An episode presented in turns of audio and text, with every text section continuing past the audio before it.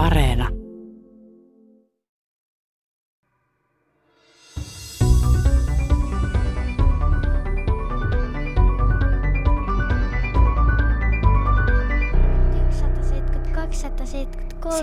kertaa kuusi on neljäkymmentäkaksi. Tänään Tiedeykkösessä puhumme oppimisesta, etenkin matematiikan oppimisesta sekä aivojen kehityksestä lapsuudessa. Keskustelemme siitä, miten työmuistin kehittyminen vie aikansa ja tapahtuu yksilöllistä tahtia, ja miten tämä näkyy lapsen kyvyssä ohjata omaa toimintaansa ja omaksua asioita. Joillekin esimerkiksi kertotaulun pänttääminen ulkoa tai opettajan ohjeiden noudattaminen voi tuntua ylivoimaisen vaikealta, kun työmuisti on vielä kehittymätön. Ohjelman toisella puoliskolla keskustelemme matematiikan synnynnäisistä oppimisvaikeudesta, dyskalkuliasta. Se on yhtä yleinen ongelma kuin lukihäiriö. Mutta mistä se johtuu, että jollain on huono matikkapää? Haastateltavina ovat työmuistiin ja sen kehitykseen lapsilla perehtynyt neurotieteen tutkija Virve Vuontela Aalto-yliopistosta sekä matematiikan oppimisvaikeutta dyskalkulia tutkiva apulaisprofessori Tuire Koponen Jyväskylän yliopiston kasvatustieteen laitokselta. Minä olen Mari Heikkilä. Puhutaan ensin työmuistista ja siihen liittyvistä ongelmista. Käydään ensin lyhyesti läpi muistin osa-alueet.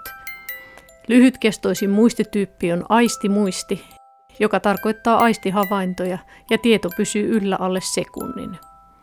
Säiliömuisti on puolestaan pitkäkestoisin muistityyppi, eli se on se varsinainen muistimme, jonne tallennetaan tietoja, taitoja, tapahtumia ja tottumuksia. Eli siellä voi tieto säilyä vaikka koko elämämme ajan. Näiden kahden välillä operoi työmuisti, joka kestää muutamia sekunteja. Sen avulla käsittelemme ympäristöstä tulevaa aistitietoa, kiinnitämme tarvittaessa tarkkaavaisuutemme, säilömme ja palautamme tietoa säiliömuistista sekä yhdistelemme vanhaa ja uutta tietoa. Lapsuudessa työmuisti kehittyy melko hitaasti ja sen eri toiminnot kehittyvät eri tahtia. Virve Vuontela kertoo. Me on havaittu tämä meidän omissa tutkimuksissakin, että tämä kyky ylläpitää tietoa siellä työmuistissa, eli tämä niin kutsuttu varastointitoiminto, ja siitä voidaan käyttää myös nimeä työmuistin kapasiteetti. Se ja sitten tämä työmuistin toiminnan ohjaus, eli nämä monimutkaisemmat toiminnot, niin ne ei kypsy sit samanaikaisesti. Että tämä kyky ohjata sitä työmuistin toimintaa, niin se kehittyy huomattavasti hitaammin kuin työmuistin kapasiteetti. Ja tämähän nyt on nähty sitten semmoisissakin tutkimuksissa, joissa on osoitettu, että ihan semmoiset pienet lapset, sanotaan semmoiset vuodenikäiset, niin he pystyvät yleensä suoriutumaan vaan tämmöisistä aika yksinkertaisista työmuistitehtävistä. Et esimerkiksi pitämään mielessään tämmöisen tutkijan piilottaman lelun paikan, vaikka ihan lyhyen viiveen ajan. Mutta sitten jos tätä tehtävää muutetaan, eli tarvittaisikin vähän sitten muutakin kuin sitä tiedon ylläpitämiskykyä, esimerkiksi vaikka, että tutkija piilottaa sen lelun eri paikkaan, kun mihin se ensimmäisellä kerralla piilotettiin, niin sitten huomataan, että näin pienet lapset ei selviykään enää tämmöisestä tehtävästä, että he ei pysty siirtymään tehtävän suorituksesta toiseen. Ja sehän on nyt just sitä toiminnanohjausta. Liittyykö siihen sitten se just, että, että kun puhutaan, että lapsille pitäisi antaa selkeitä ohjeita ja sitten yksi ohje kerrallaan, että jos antaa kolme ohjetta, että laita kengät jalkaan, ota koululaukku ja lähde ovesta koululle, niin ei pysy kaikki nämä kolme asiaa mielessä, vaan että just vain yksi asia kerrallaan. Joo, se, se on just nimenomaan niin, ja tämähän riippuu sit tosi paljon siitä lapsen iästä, että minkä ikäiselle lapselle minkäkinlaisia ohjeita pystytään antaa, että ne pysyy siellä työmuistissa et, ja sitten vielä pystytään toimimaan niiden ohjeiden mukaisesti. Ja tämmöinen pikkulapsellahan se just nimenomaan riittyy siihen, että kun tämä tämmöinen toiminnan ohjaus, niin se on tosi riippuvaista siitä etuotsalohkan toiminnosta ja se on se aivoalue, joka sitten on tämmöinen tosi hidas kypsymään, varsinkin näillä ihan pienillä, niin sehän on ihan alkuvaiheessa. Monille vanhemmille on tuttu tilanne, että lapsi tarvitsee toiminnan etenemiseksi jatkuvasti aikuisen läsnäoloa. Vaikka esimerkiksi lapsi osaisi jo pukea, homma ei etene ennen kuin aikuinen seisoo vieressä ja kertoo ensin ulkohaalari, sitten kengät, pipo ja lopuksi lapaset. Myös siirtymätilanteet ovat tyypillisesti hankalia. Lapsi saattaa myös haahuilla, ja kaikessa tekemisessä alkuun pääseminen on aina hankalaa. Tämä ei ole tahallista, vaan kertoo toiminnanohjauksen olevan vasta kehittymässä. Kehitystä tapahtuu aikuisuuteen saakka. Sen sijaan työmuistin kapasiteetti, eli kuinka paljon kaiken kaikkiaan pystytään tietoa työmuistiin säilömään, saavuttaa huippunsa jo nuorena. Tämä kapasiteetti kehittyy tosi voimakkaasti jo, sit, jo siellä alakoulupuolella. Joissain tutkimuksissa on havaittu, että nämä lapsetkin suoriutuu jo yksitoista-kolmetoistavuotiaana näistä tämmöisistä työmuistin kapasiteettia sit mittaavista tehtävistä, niin he suoriutuu jo ihan aikuisten tasoisesti. Et sit tietysti jos on vähän semmoinen vaikeampi tehtävä, niin sitten voi olla, että menee sinne viisitoista-kuusitoistavuotiaisiin. Mutta sitten jos mietitään tätä toiminnanohjausta, niin se kypsyy ihan sinne varhaisaikuisuuteen saakka, kun kaikki nämä tämmöiset monimutkaisemmat toiminnot on riippuvaisia sen etuotsalohkon toiminnasta ja sitten sen etuotsalohkon ikään kuin kypsymistahdista, niin se on sitten se sellainen aivoalue, joka kypsyy niin kuin kaikkein hitaimmin. Eli siellä on ollut semmoisiakin tutkimuksia, jossa on havaittu vielä tämmöiseen kypsymiseen viittaavia muutoksia vielä vajaan kolmenkymmenen vuoden iässäkin. Et se, se on todellakin hidasta tämä etuotsalohkon kypsyminen ja sitten näiden kognitiivisten toimintojen, nämä tämmöiset monimutkaisemmat toiminnot. Vanhemmat joutuvat usein havaitsemaan, että lapsen toiminta, esimerkiksi pukeutuminen, keskeytyy pienestäkin häiriötekijästä. Tämäkin liittyy työmuistin kehittymiseen. Tämä työmuisti on tosi häiriöherkkä. Hirveän helposti se tieto häipyy pois sieltä meidän työmuistista. Ja tämä nyt huomaa ihan arjessa, vaikka ihan itse huomaa, kun jos mulla vaikka soi puhelin kesken tämän työasian, niin kun se katkaisee tämän mun ajattelun ja tekemisen, niin kyllä se mun tieto sieltä häipyy, että missä kohti mä olin tekemässä ja mitä mä olin tekemässä. Sitten kun mä palaan siihen asiaan, sitten mun pitää tavallaan aloittaa se alusta. Eli tämä nimenomaan tämä inhibitiokyky, sen avulla voidaan sitten niin kuin suodattaa näitä tämmöisiä häiriötekijöitä ja sitten ohjata sitä tarkkaavaisuutta oleelliseen asiaan ja vaikka siihen, että mitä se opettaja nyt sanoo. Et se vaikuttaa tosi paljon just nimenomaan siihen keskittymiskykyyn. Puhuit tuosta etuotsalohkosta, niin onko se siellä, missä se työmuisti sijaitsee, vai voiko näin sanoa, että joku muisti sijaitsee jossakin? Miten se on rakentunut siellä aivoissa? No siis näistä työmuistin aivomekanismeista on tehty aika paljon tutkimusta vuosien varrella, mutta sitten oikeastaan vasta kun kehitettiin tämmöinen toiminnallinen magneettikuvantamismenetelmä, niin voitiin tavallaan nähdä, että mitä siellä aivoissa tapahtuu tämmöisen työmuistitehtävän aikana. Ja silloin on saatu tietoa siitä, että mitkä aivoalueet siellä aktivoituu ja muodostaa tämmöisiä ikään kuin toiminnallisia hermoverkkoja. Ja kun on havaittu, että tämmöiset yksinkertaisetkin työmuistitehtävät aktivoi tämmöisen hyvin laajan hermoverkoston. Ja kun tämä otsalohkon etuosa on se aivoalue, just, joka vastaa sitten tämmöisistä näistä monimutkaisemmista kognitiivisista toiminnoista, niin se on nyt sitten varmaan just se paikka, joka sitten vastaa siitä työmuistin toiminnan ohjauksesta, siitä tarkkaavaisuuden suuntaamisesta ja muusta käyttäytymisen säätelystä. Ja sitten siellä on niitä muita aivoalueita, esimerkiksi siellä päälakilohkossa, jotka sitten vastaa taas siitä muusta työmuistin toiminnasta, että siellä on semmoinen esimerkiksi päälaelohkossa semmoinen aivoalue, joka sitten on aina, aina aktiivinen, kun käsitellään vaikka avaruudelliseen hahmottamiseen liittyvää tietoa työmuistissa. Ja sitten on ohimolohkon ja tuon päälaelohkon rajalla on myöskin semmoisia alueita, jotka sitten on silloin, kun käsitellään vaikka jotain kirjallista materiaalia.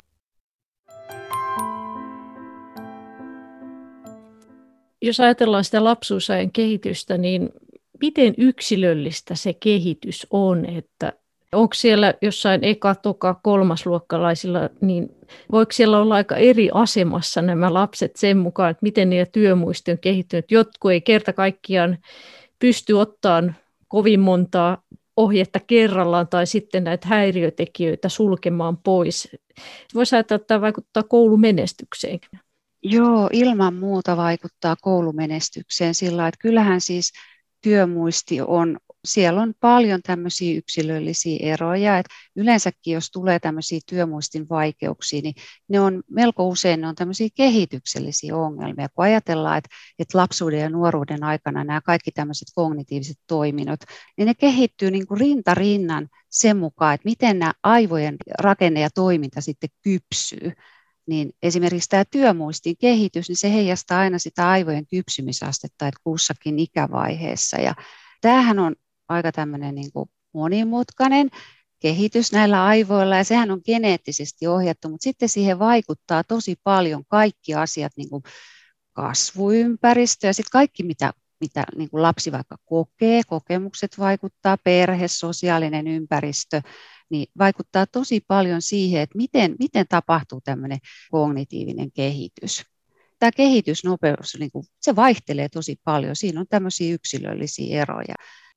Tätähän nyt sitten arvioidaan aika paljon Suomessakin, niin meillä on jo neuvolassa nämä ikätarkastukset ja esikouluiässä tietysti arvioidaan ja sitten koulussa.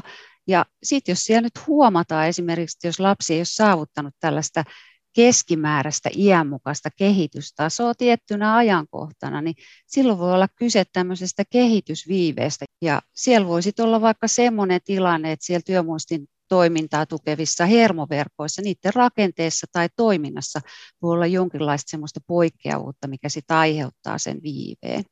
Et siellä voi olla ihan jo vaikka semmoinen kehityshäiriö tai jopa kehitysvaurio jossain vaiheessa tullut.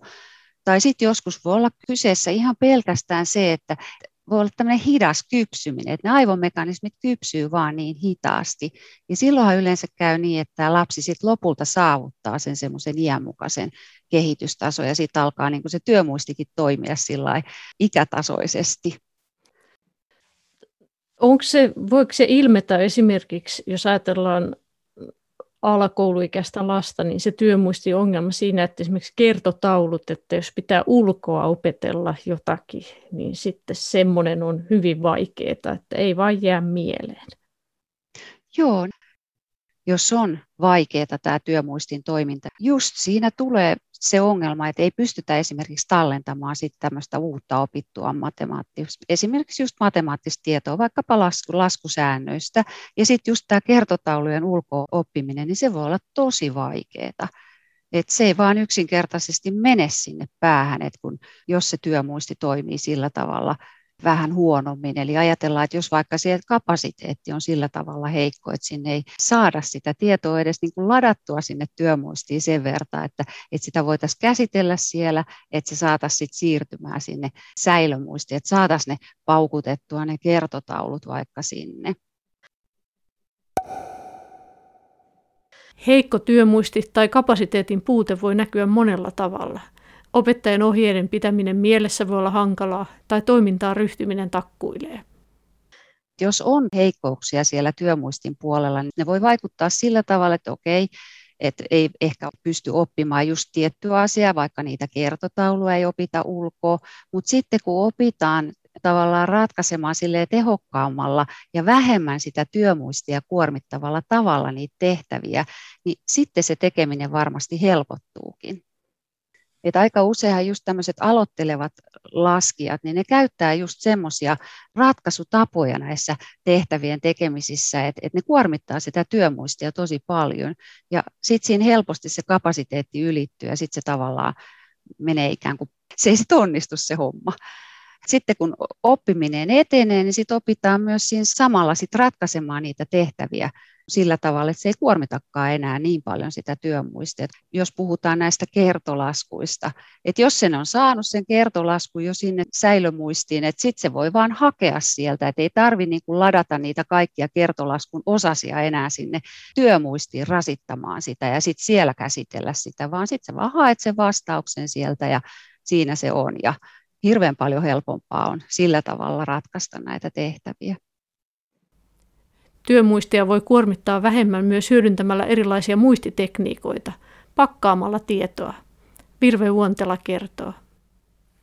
Työmuistin kapasiteetti, kun se on rajallinen, niin sitten jos on taitavampi esimerkiksi pakkaamaan niitä asioita semmoisiksi niin kuin suuremmiksi kokonaisuuksiksi, tämmöisiä erillisiä yksittäisiä asioita, joita ei ehkä pystykään pitämään niin montaa siellä työmuistissa aktiivisena, Mutta jos osaa pakata niistä tämmöisiä niin kuin suuria kokonaisuuksia, joita sitten mahtuu sinne, että tavallaan saadaan mahtumaan sinne työmuistiin paljon enemmän asiaa ja voidaan kiertää sit sitä kapasiteettirajoitusta, niin tässä on aika paljon yksilöllisiä eroja sitten, että, että miten nämä ihmiset osaa pakata näitä erillisiä asioita tämmöisiksi suuremmiksi kokonaisuuksiksi. Onko se myös muistitekniikkaa sitten, että niitä voi harjoitella myös sitä pakkaamista ja joo, erilaisia kyllä, tekniikoita? Kyllä, nimenomaan tätä, joo, sitä voi tosiaan voi harjoitella näitä tämmöisiä erilaisia tekniikoita. Ja esimerkiksi joku shakin pelaaja, niin jos ajatellaan jotain aloittelevaa pelaajaa, niin kun hän ei ole vielä harjoitellut niin paljon sitä peliä, niin hän pystyy pitämään siellä työmuistissa ehkä jonkun muutaman nappulan asetelmaa ja jotakin paljon vähemmän kuin siitä, jos mietitään sellaista vaikka shakkimestaria tai jotakin vastaavaa hyvin taitavaa pelaajaa, niin, niin hänhän on tehnyt sitä, että hän on pelannut paljon, harjoitellut paljon, niin hän pystyy niin kuin vaikka tämmöiseen, jos puhutaan näistä muistiyksiköistä, niin pakkaamaan tämmöiseen yhteen muistiyksikköön vaikka ihan kokonaisen tämmöisen pelin, jossa on sitten kaikki mukana. Et siinä tulee sitten kanssa näitä eroja yksilöiden välillä. Olet itse myös tutkinut tätä työmuistia kouluikäisillä lapsilla, niin minkälaisia, ensinnäkin miten sitä on tutkittu, eli minkälaisin kokein?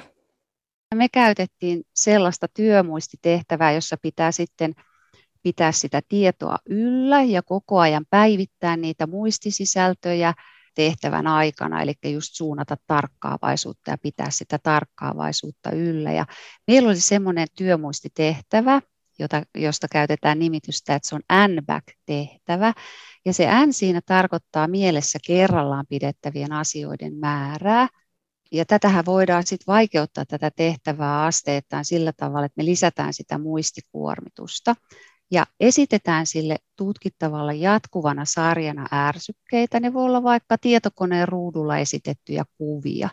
Ja sitten sen tutkittavan pitää muistaa sitä sarjaa taaksepäin, ja siitä tulee se nimikin, se N-back.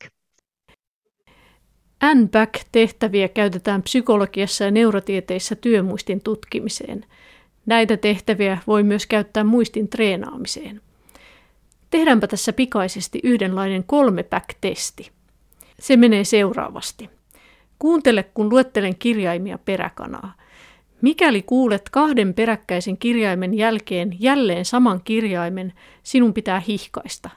Eli jos sanoisin esimerkiksi seuraavan sarjan. B, A, R, Y, A. Niin nyt tässä kohtaa sinun pitäisi hihkaista, sillä A esiintyy uudelleen kahden muun kirjaimen jälkeen, eli kolmantena. Tai jos otetaan sarja B, A, C, B, A, niin siinä pitäisi hihkaista sekä jälkimmäisen B että jälkimmäisen A:n kohdalla. No niin, oletko valmis? Nyt kokeillaan. T, R, C, I, K, H, Q, I, H, K, I, C, H, P, Q, H, R. Saitko poimittua? Sieltä olisi pitänyt bongata kirjaimet H, I, H. Tällaiset treenit kuormittavat työmuistia. Vastaavia tehtäviä on tarjolla monenlaisia, sekä kuvallisia että äänellisiä. Tehtäviä on eri tasoisia. Yksinkertaisimmillaan puhutaan nollaback-tehtävästä. Virve Vuontela kertoo. Nimikin kertoo, että siinä ei oikeastaan tarvitse muistaa mitään taaksepäin. Että siinä sovitaan etukäteen, että millä tavalla sitten tämä meidän tutkittava vastaa siihen tehtävään. Että esimerkiksi painaa hiiren vasenta nappia, kun kuva näkyy siellä tietokoneen ruudulla vaikka vasemmalla puolella. Sitten tähän voidaan lisätä sitä muistikuormitusta, että toi ensimmäinen tehtävään, toi nollaback-tehtävä on enemmän semmoinen tarkkaavaisuustehtävä, kun siinä ei tarvitse oikeastaan pitää mielessä mitään muuta kuin se sääntö, että miten sitä tehtävää tehdään. Ja sitten jos me laitetaan vähän muistikuormitusta siihen, niin sitten on yksi back tehtävä ja siinä pitää nyt sitten muistaa vaikka, että onko se ärsyke tai kuva tai mikä tahansa samanlainen kuin se edellinen. Ja kaksi back tehtävässä sitten voidaan muistaa, että onko se samanlainen kuin kaksi taaksepäin ja, ja niin edelleen voidaan sitten tavallaan vaikeuttaa tätä tehtävää. Ja tämmöisen tehtävän avulla me sitten tutkittiin näitä koululaisia, kun me tota selvitettiin sitä, että onko sitten työmuisti jollain lailla yhteydessä siihen, että miten nämä lapset suoriutuu koulussa, minkälainen koulumenestys heillä on. Havaittiin kyllä, että tosiaan että ne lapset, jotka suoriutuivat näistä meidän muistitehtävistä hyvin, niin he menestyivät myös paremmin siellä koulussa. Että heillä oli paljon paremmat nämä arvosanat näissä kaikissa oppiaineissa, jotka sitten oli tärkeitä tämän tutkimuksen kannalta. Eli tämä osoittaa, että se työmuisti on olennainen asia siinä oppimisessa. No joo, kyllä se, se vaikuttaa, että se on tosiaan hyvin, hyvin tärkeää, että on toimiva työmuisti, niin sit se kyllä helpottaa oppimista kovin tavoin. Ja siis mehän tarvitaan työmuistia ihan kaikessa arjessa selviytymiseen ja, ja myös sit näihin monimutkaisempiin tehtäviin. Joskus puhutaan, että aivotkin on niin kuin lihas, että niitä pitää treenata, niin ne kasvaa niiden kyky, niin voiko työmuistiaan kasvattaa? Näitä harjoitteluvaikutuksia työmuistin toimintaan, niin niitähän on tutkittu jonkun verran. Ja tosiaan sieltä kyllä on havaittu, että kyllähän työmuistin toimintaa voidaan parantaa harjoittelemalla. Ja sehän on aika suosittuakin nykyään ja kaikenlaisia erilaisia muistiharjoituksia on olemassa. Sitten on olemassa kaiken näköisiä tietokonepohjaisia pelejä aikuisille ja myöskin lapsille. Että kyllä tota, on myös tutkimusnäyttöä siitä, että, että tämä työmuistin harjoittaminen tuottaa parempia tuloksia sitten paitsi ihan näissä työmuistia niin kuin mittaavissa kokeissa, mutta sitten saadaan parempia tuloksia myös tämmöisissä tarkkaavaisuus- ja älykkyyskokeissa. Ja jonkin verran on näyttöä siitä, että kun harjoitetaan tätä työmuistia, niin sitten tämmöiset akateemiset taidotkin paranee. Jos työmuistin testaaminen ja treenaaminen kiinnostavat, voit hakea kännykälle appeja harjoitteluun esimerkiksi hakusanalla N-back. Tarjolla on myös niin sanottuja dual N-back-testejä, jossa on esimerkiksi samanaikaisesti kuvallinen ärsyke ja ääni. Myös erilaisia verkkoselaimen kautta toimivia online-pelejä on tarjolla, kuten brainscale piste net ja brainturk piste com-sivustolla. Aikuisillakin tämä työmuisti on yksilöllisesti erilainen. Että siihen vaikuttaa ihan kaikki asiat, esimerkiksi vaikka stressi ja kiire ja univajeet. Kaikki tämmöiset kuormittajat tekijät yleensä huonontaa sitä työmuistin toimintaa ihan, ihan meillä jokaisella. Onko se just se työmuisti, joka kertoo sitten, että miten hyvin pystyy tekemään tätä moniajoa, mitä nykypäivänä vaaditaan usein? No tämä on sillä lailla semmoinen aika moniulotteinen kysymys, kun, kun tavallaan ajatellaan, että vaikka puhutaan tämmöisestä moniajosta, niin periaatteessa semmoista moniajoa aikoistaan pystytä tekemään, että oikeastaan kukaan meistä ei pysty niin kuin samanaikaisesti tekemään montaa asiaa kerralla, että kun tarkkaavaisuus on sellainen, että yleensä se suuntautuu aina niin kuin yhteen asiaan kerrallaan, mutta sitten just voisi vois ajatella, että tämmöiset, jotka niin kuin näennäisesti ehkä pystyy tämmöiseen ikään kuin moniajoon, niin he on, heillä on sitten tämmöinen hyvä toiminnanohjaus, että he pystyvät sitten nopeasti ja tehokkaasti suuntaamaan sitä tarkkaavaisuutta aina eri asioihin. Jos lapsena todetaan, että on työmuistin kanssa ongelmia. Onko se usein niin, että sitten aikuisenakin on se työmuisti edelleen huono? Tässähän nyt sitten on se, että ei aina voida tietää, että mikä siellä taustalla on. Että kun siellä voi olla sitten kaiken näköisistä asioista kyse, että jos siellä on kehityshäiriö tai jopa vaurio, niin sitten voisi melkein ennustaa, että sitten se ei välttämättä ihan saata kehittyä semmoiseen ihan normaalitoimintaan se työmuisti. Mutta jos sitten meillä on tämmöinen hidas kypsyminen esimerkiksi siellä, niin kun, että ne aivorakenteet, jotka sitten tukee ja ne toiminta siellä, mikä tukee sitä työmuistia, niin jos se vaan kypsyy hitaasti ne aivorakenteet, niin kyllä sitten siinä lopulta käy niin, että sitten sit esimerkiksi lapsi saavuttaa sitten sen normaalin iän mukaisen kehitystason siinä työmuistin toiminnassakin. Siirrytään tässä vaiheessa Tuire Koposen puheille. Matematiikan oppimisvaikeus voi haitata elämää, mutta se ei ole osoitus tyhmyydestä, eikä se ole este matematiikan oppimiselle. Esimerkiksi sähkölampun kehittäneen Thomas Edisonin sekä tiedemies ja keksijä Benjamin Franklinin uskotaan kärsineen dyskalkuliasta. Suomessa se ilmenee noin viidestä seitsemään prosentilla lapsista. Tuire Koponen kertoo. Tyypillisesti voidaan ajatella, että jokaisessa koululuokassa yksi oppilas on sellainen, jolla olisi niinku tämmöisiä erityisiä matematiikan oppimisvaikeuden pulmia, mutta sitten tietysti, tietysti kuitenkin niinku laajemmalla voidaan ajatella, että noin kymmenen viisitoista prosenttia sit on oppilaita, joilla niinku se matematiikka ylipäätään tuntuu hankalalta. Matematiikka voi olla monesta syystä vaikeaa, että jollain voi olla, että se ei kiinnosta. Toki siinä motivoinnin vaikeuden taustalla voi olla se oppimishäiriö, mutta että miten pystytäänkö tämä hyvin eriyttämään, että milloin on kyse tästä dyskalkuliasta? Nostit tosi tärkeä aihe esille ja kysymyksen. Eli me tiedetään, että kiinnostus, tunteet, uskomukset, itsestään matematiikan oppijana ja uskomukset siitä, että voiko se tämä matematiikan taitoa edes muuttaa, voiko siihen vaikuttaa, vai onko se sellainen, että toisilla on se matikkapää ja toisilla ei, niin nämä on tosi keskeisiä tekijöitä vaikuttamassa siihen, että miten paljon jaksaa harjoitella ja miten paljon tekee töitä.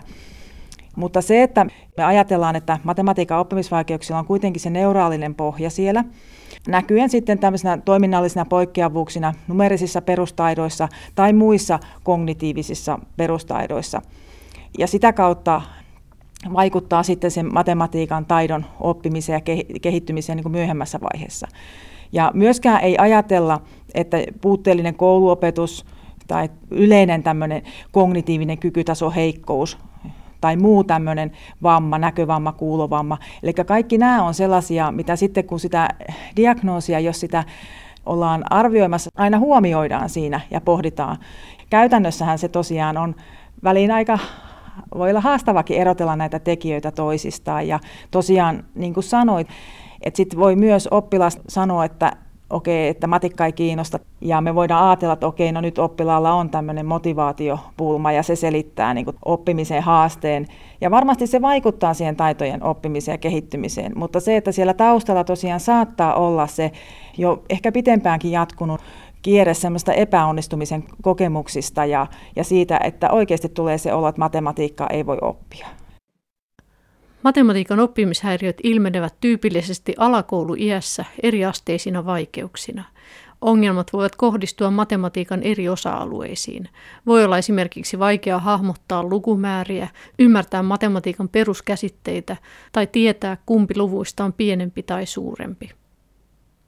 Ne oppilaat, joilla vaikka siinä kolmannella luokalla vielä hyvin vahvasti nojautuu luettelemalla laskemisen keinoihin tai lukujärjestelmän ymmärtämisessä on isoja hankaluuksia, niin monesti nämä on niin aika vahvoja merkkejä siitä, että jonkin asteisesta ainakin matematiikan perustaitojen oppimisen vaikeuksista on kyse. Mutta ajatuksesta on tosi tärkeää, että ei voida odottaa sinne kolmannelle luokalle asti, vaan esimerkiksi siinä alkuopetusvaiheessa on todella tärkeää niin kun seurata sitä, niiden esimerkiksi laskustrategioiden kehittymistä ja, ja olla sitä tukemassa. Ja alle kouluikäisellä lapsella me voidaan havaita jo siinä, niin just näitä vaikka näitä pienten lukumäärien tunnistaminen suoraan, että vaikka joku lukumäärä kolme tai neljä on sellainen, mikä tyypillisesti viisi-kuusi-vuotias pystyy sanoa suoraan montako siinä on, mutta näillä, joilla niitä on niitä oppimisen vaikeita, niin yksi indikaatti saattaa just olla se, että ne pienet, ihan pienetkin lukumäärät, niin joudutaan toistuvasti laskemaan. Ja voi olla, että lukusanojen, lukujonon oppimisessa näkyy sitä haastetta. Eli lapsi on saattanut oppia lukuja niin kuin luettelemaan ikään kuin mekaanisesti, mutta selkeästi se kymmenjärjestelmäidea ei siellä ole vielä avautunut, eli saattaa olla niin kuin vaikka nelosluokkalainen oppilas, jolla on matematiikan oppimisvaikeutta, ja kun kysyy sitten, että mikä luku tulee sata yhdeksän jälkeen, niin oppilas saattaa kokea tämän hirmu hankalana ja miettiä, että olisiko se kaksisataa tai tuhat. Nämä on kaikki niin kuin merkkejä siitä, että on tärkeää harjoitella niitä peruspohjaa sinne ennen kouluikää. Puhuit tuosta luettelemalla laskemisesta, niin se siis tarkoittaa sitä, että jos laskee kolme plus viisi, niin käyttää sormia apuna vai mitä, mitä siinä tapahtuu? Joo, monesti lapsi siinä nojautuu ja joutuu käyttämään tukena jotain konkreettista, niin kuin sormia tai varpaita, mutta se voi tapahtua myös mielessäkin. Ajatuksellisesti on juuri se, että lapsi joutuu vaikka se kolme plus kaksi, niin hitaimmillaan se tarkoittaa sitä, että lapsi luettelee ihan kaiken, että hän ottaa yksi, kaksi, kolme ja sitten yksi, kaksi ja sitten hän lähtee vielä laskemaan alusta sieltä Y K K N V. Mutta sitten siinäkin niin laskutaito kehittyessään niin lapsi voi pystyä aloittamaan, ottaa suoraan siitä sen, jos lukujonotaidot on niin automatisoitunut, että pystyy esimerkiksi keskeltä lukujonoa aloittamaan, niin hän voi jatkaa sitten kolmosesta eteenpäin. Eli siinä luettelemalla laskemisessakin niin sitä kehittyneempi strategia on käytössä, mitä vähemmän joutuu laskemaan. Ja on tärkeää, että siinä vaiheessa, kun ei pysty vielä hakemaan vastauksia suoraan sieltä muistista, joillakin on sitä vaikeutta ja toisilla ei ole sitten vielä riittävästi harjoittelua alla, niin siinä olisi niin tärkeää aina katsoa sitä, että mitä siinä tapahtuu, millaista strategiaa se lapsi käyttää ja miten auttaa sitä lasta seuraavalle portaalle. Tuire Koponen kollegoineen selvittää parhaillaan matemaattisen oppimishäiriön kehittymistä jo varhaisessa vaiheessa, ihan vauva-iässä. Mitä me ollaan nyt aloittamassa, on Torpan Minnan johtamassa EarlyMat-hankkeessa, niin me ollaan, lähdetään seuraamaan ihan vastasyntyneitä. Eli lähdetään etsimään sellaisia perheitä, joissa löytyy sitä matematiikan oppimisvaikeutta ja lähdetään ihan vastasyntyneitä tämmöisiä perusmäärällisiä taitoja kartoittaa. Tuohon kuulostaa kiinnostavalta, että lähdetään heti vauva-iästä seuraamaan, niin miten siis, miten vauvat ja matematiikka liittyy yhteen tai sanotaan, että miten se alkaa kehittyä se matematiikkataito? Joo, tosiaan aikaisemmat tutkimukset on jo osoittanut siitä, että meillä jo syntymästä lähtien on tällainen kyky erotella lukumääräisyyksiä toisistaan. Se on hyvin pienillä lukumäärillä, yksi kolme, niin se on semmoinen tarkka, eli pystytään erottelemaan lukumäärä kaksi lukumäärästä kolme. Mutta sitten siitä isommista lukumääristä se on semmoinen likimääräinen kyky, eli tavallaan joku kuusikuukautinen vauvakin niin pystyy erottelemaan lukumäärän kuusi ja vaikka kahdeksantoista toisistaan, mutta ei sitten vielä niin kuin vaikka lukumäärää kuusi ja kymmenen toisistaan. Eli silloin kun se lukumäärien välinen ero on riittävän suuri, niin meillä on jo vastasyntyneenä kyky tehdä tämmöisiä erotteluja. Tämä ajatellaan, että tämä kyky mahdollistaa sitten sen, että siinä vähän myöhemmässä vaiheessa siinä lapsi alkaa oppimaan noin kahden vuoden iästä eteenpäin, niin sitten näitä määrään liittyviä käsitteitä, esimerkiksi näitä lukusana yksi, niin sehän edellyttää sen, että, että lapsi pystyy erottelemaan sen määrän yksin niistä muista määristä. Että siinä mielessä se on hirveän loogista ja voisi ajatella se, että samalla tavalla kuin kyky erotella vaikka väriä toisistaan on edellytys sille, että me voidaan oppia niihin väreihin liittyvät käsitteet. Ja auditiivinen erottelu me voidaan ajatella, että se on puheen kehityksen kannalta tärkeä.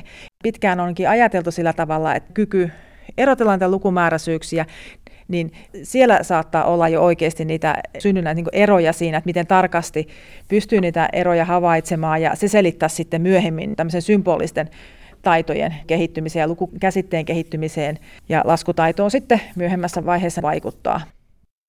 Nyt kyllä vähän kiinnostaa se, kun puhuit tuossa, että jos puolivuotiaalta vauvalta kykenee erottamaan sen, että onko kuusi ja kahdeksantoista, että ne on eri määriä, niin, ja sitten kuusi ja kymmenen voi olla vaikeampi erottaa, kun ne on niin kuin lähempänä toisiaan. Niin miten tällaista voidaan tutkia?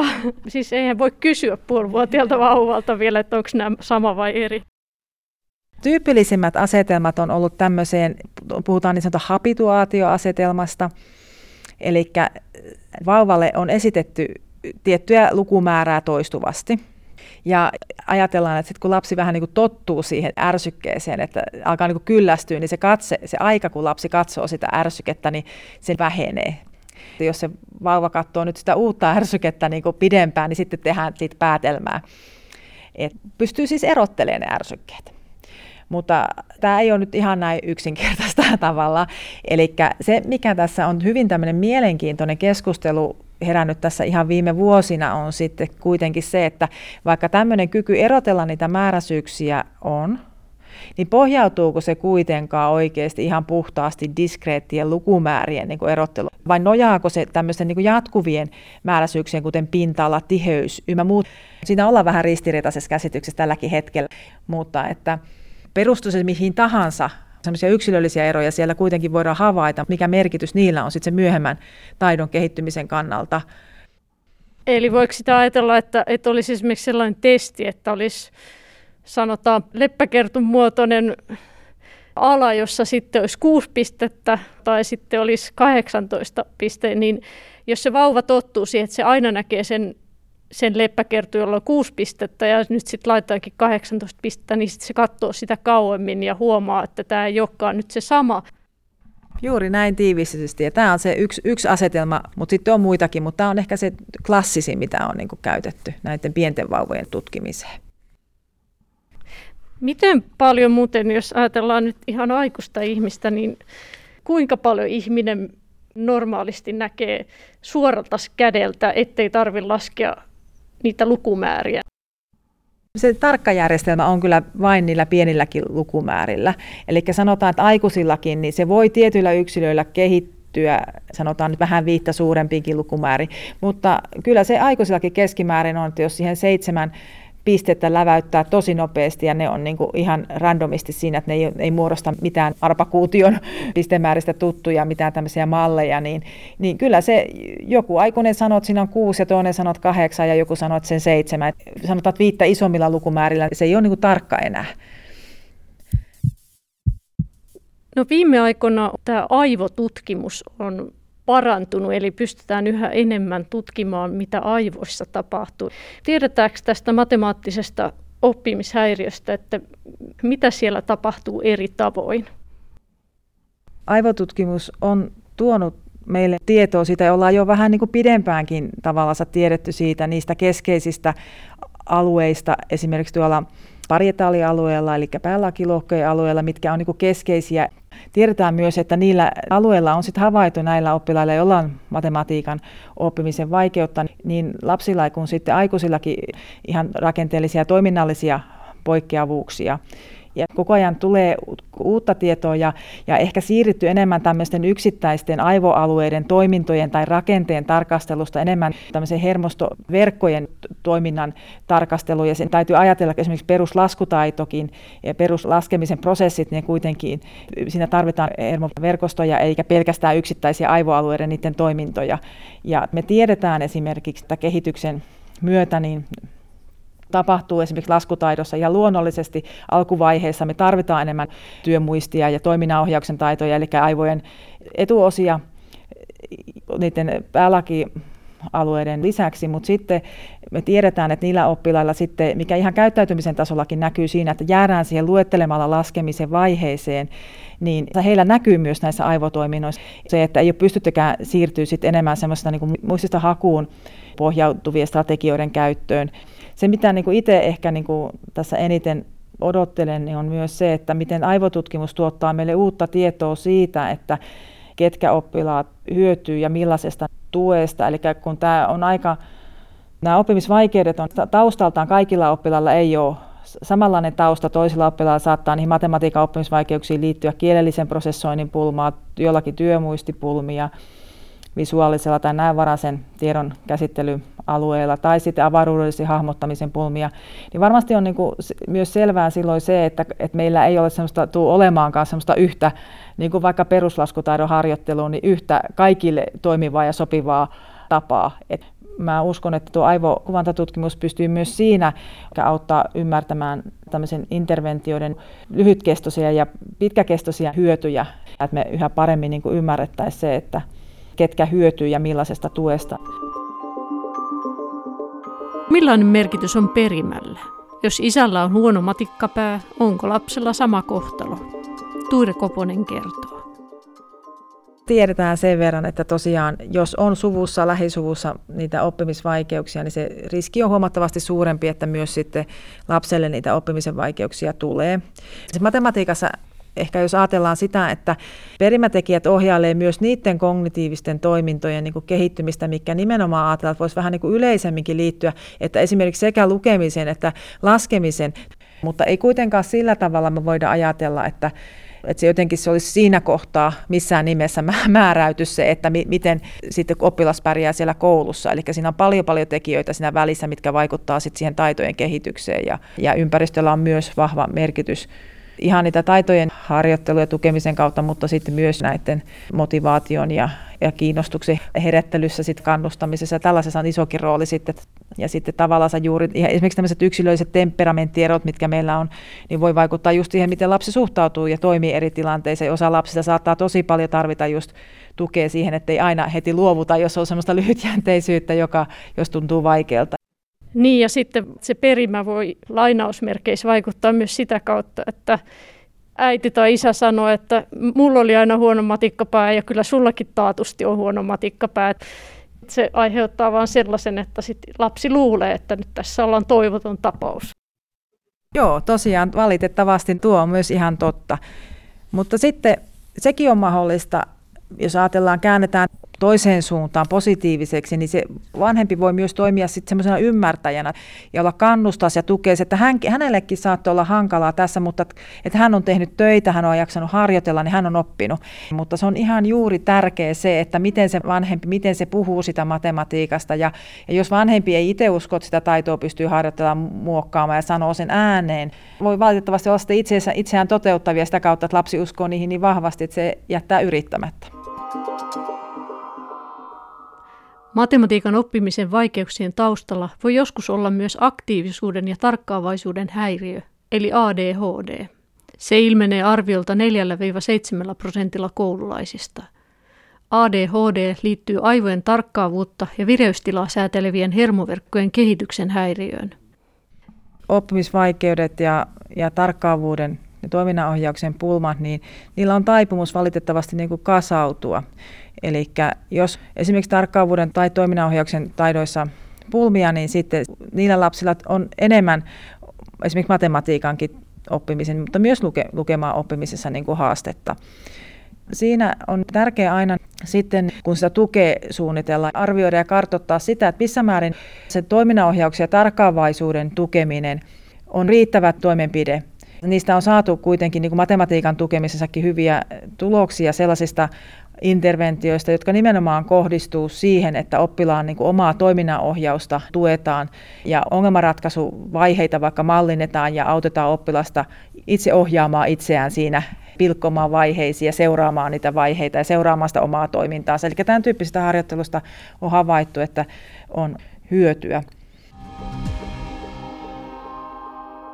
Se on jännä se, just se toiminnanohjaus, että miten pystyy keskittymään. Matematiikka vaatii kuitenkin eri lailla keskittymistä kuin monet muut aineet, niin sen perusteella kai pitäisi vielä ajatella, että okei, lapsella on huono matikkapää, että jos se on enemmän siitäkin, että siellä luokassa, esimerkiksi hälysässä luokassa, kerta kaikkiaan ei vaan se keskittymiskyky riitä. Joo, se on ihan totta ja siihen tosiaan niin kuin ehkä parhaiten just saa vastausta siihen, että alkaa tarjoon tukea, alkaa tarjoon muokkaa sitä oppimisympäristöä sillä tavalla rauhallisemmaksi ja huomioimaan se lapsen niin kuin tämmöisiä yksilöllisiä tarpeita siellä näissä tarkkaavuuden toiminnoissa. Ja semmoinen, mitä tosi hyvä tekee kaikille oppilaille, on se, että mahdollisimman paljon käytettäisiin ääneen ajattelua. Se tosiaan toimii myös tällaisena itselleen ohjeen antamisena ja se tukee myös näitä tarkkaavuuden ja toiminnanohjauksen toimintoja. Se matematiikka on ajattelua ja niiden taitojen kehittymisen kannalta semmoinen erilaisten ratkaisutapojen kielellistäminen ja pohtiminen yhdessä ja tällainen on tärkeää.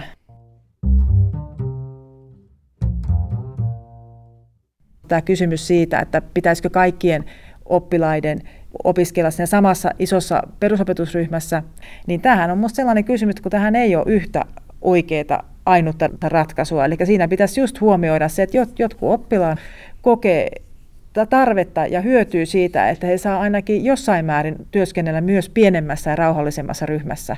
Mun mielestä olisi tosi tärkeää, että siinä tulisi se yksilön, sen oppijan niin kuin ne tarpeet huomioitua siinä ratkaisussa, mihin sitten päädytäänkin. Ja sitten tosiaan näähän voi olla niin kuin hyvin vuorottelevia työskentelytapoja myös.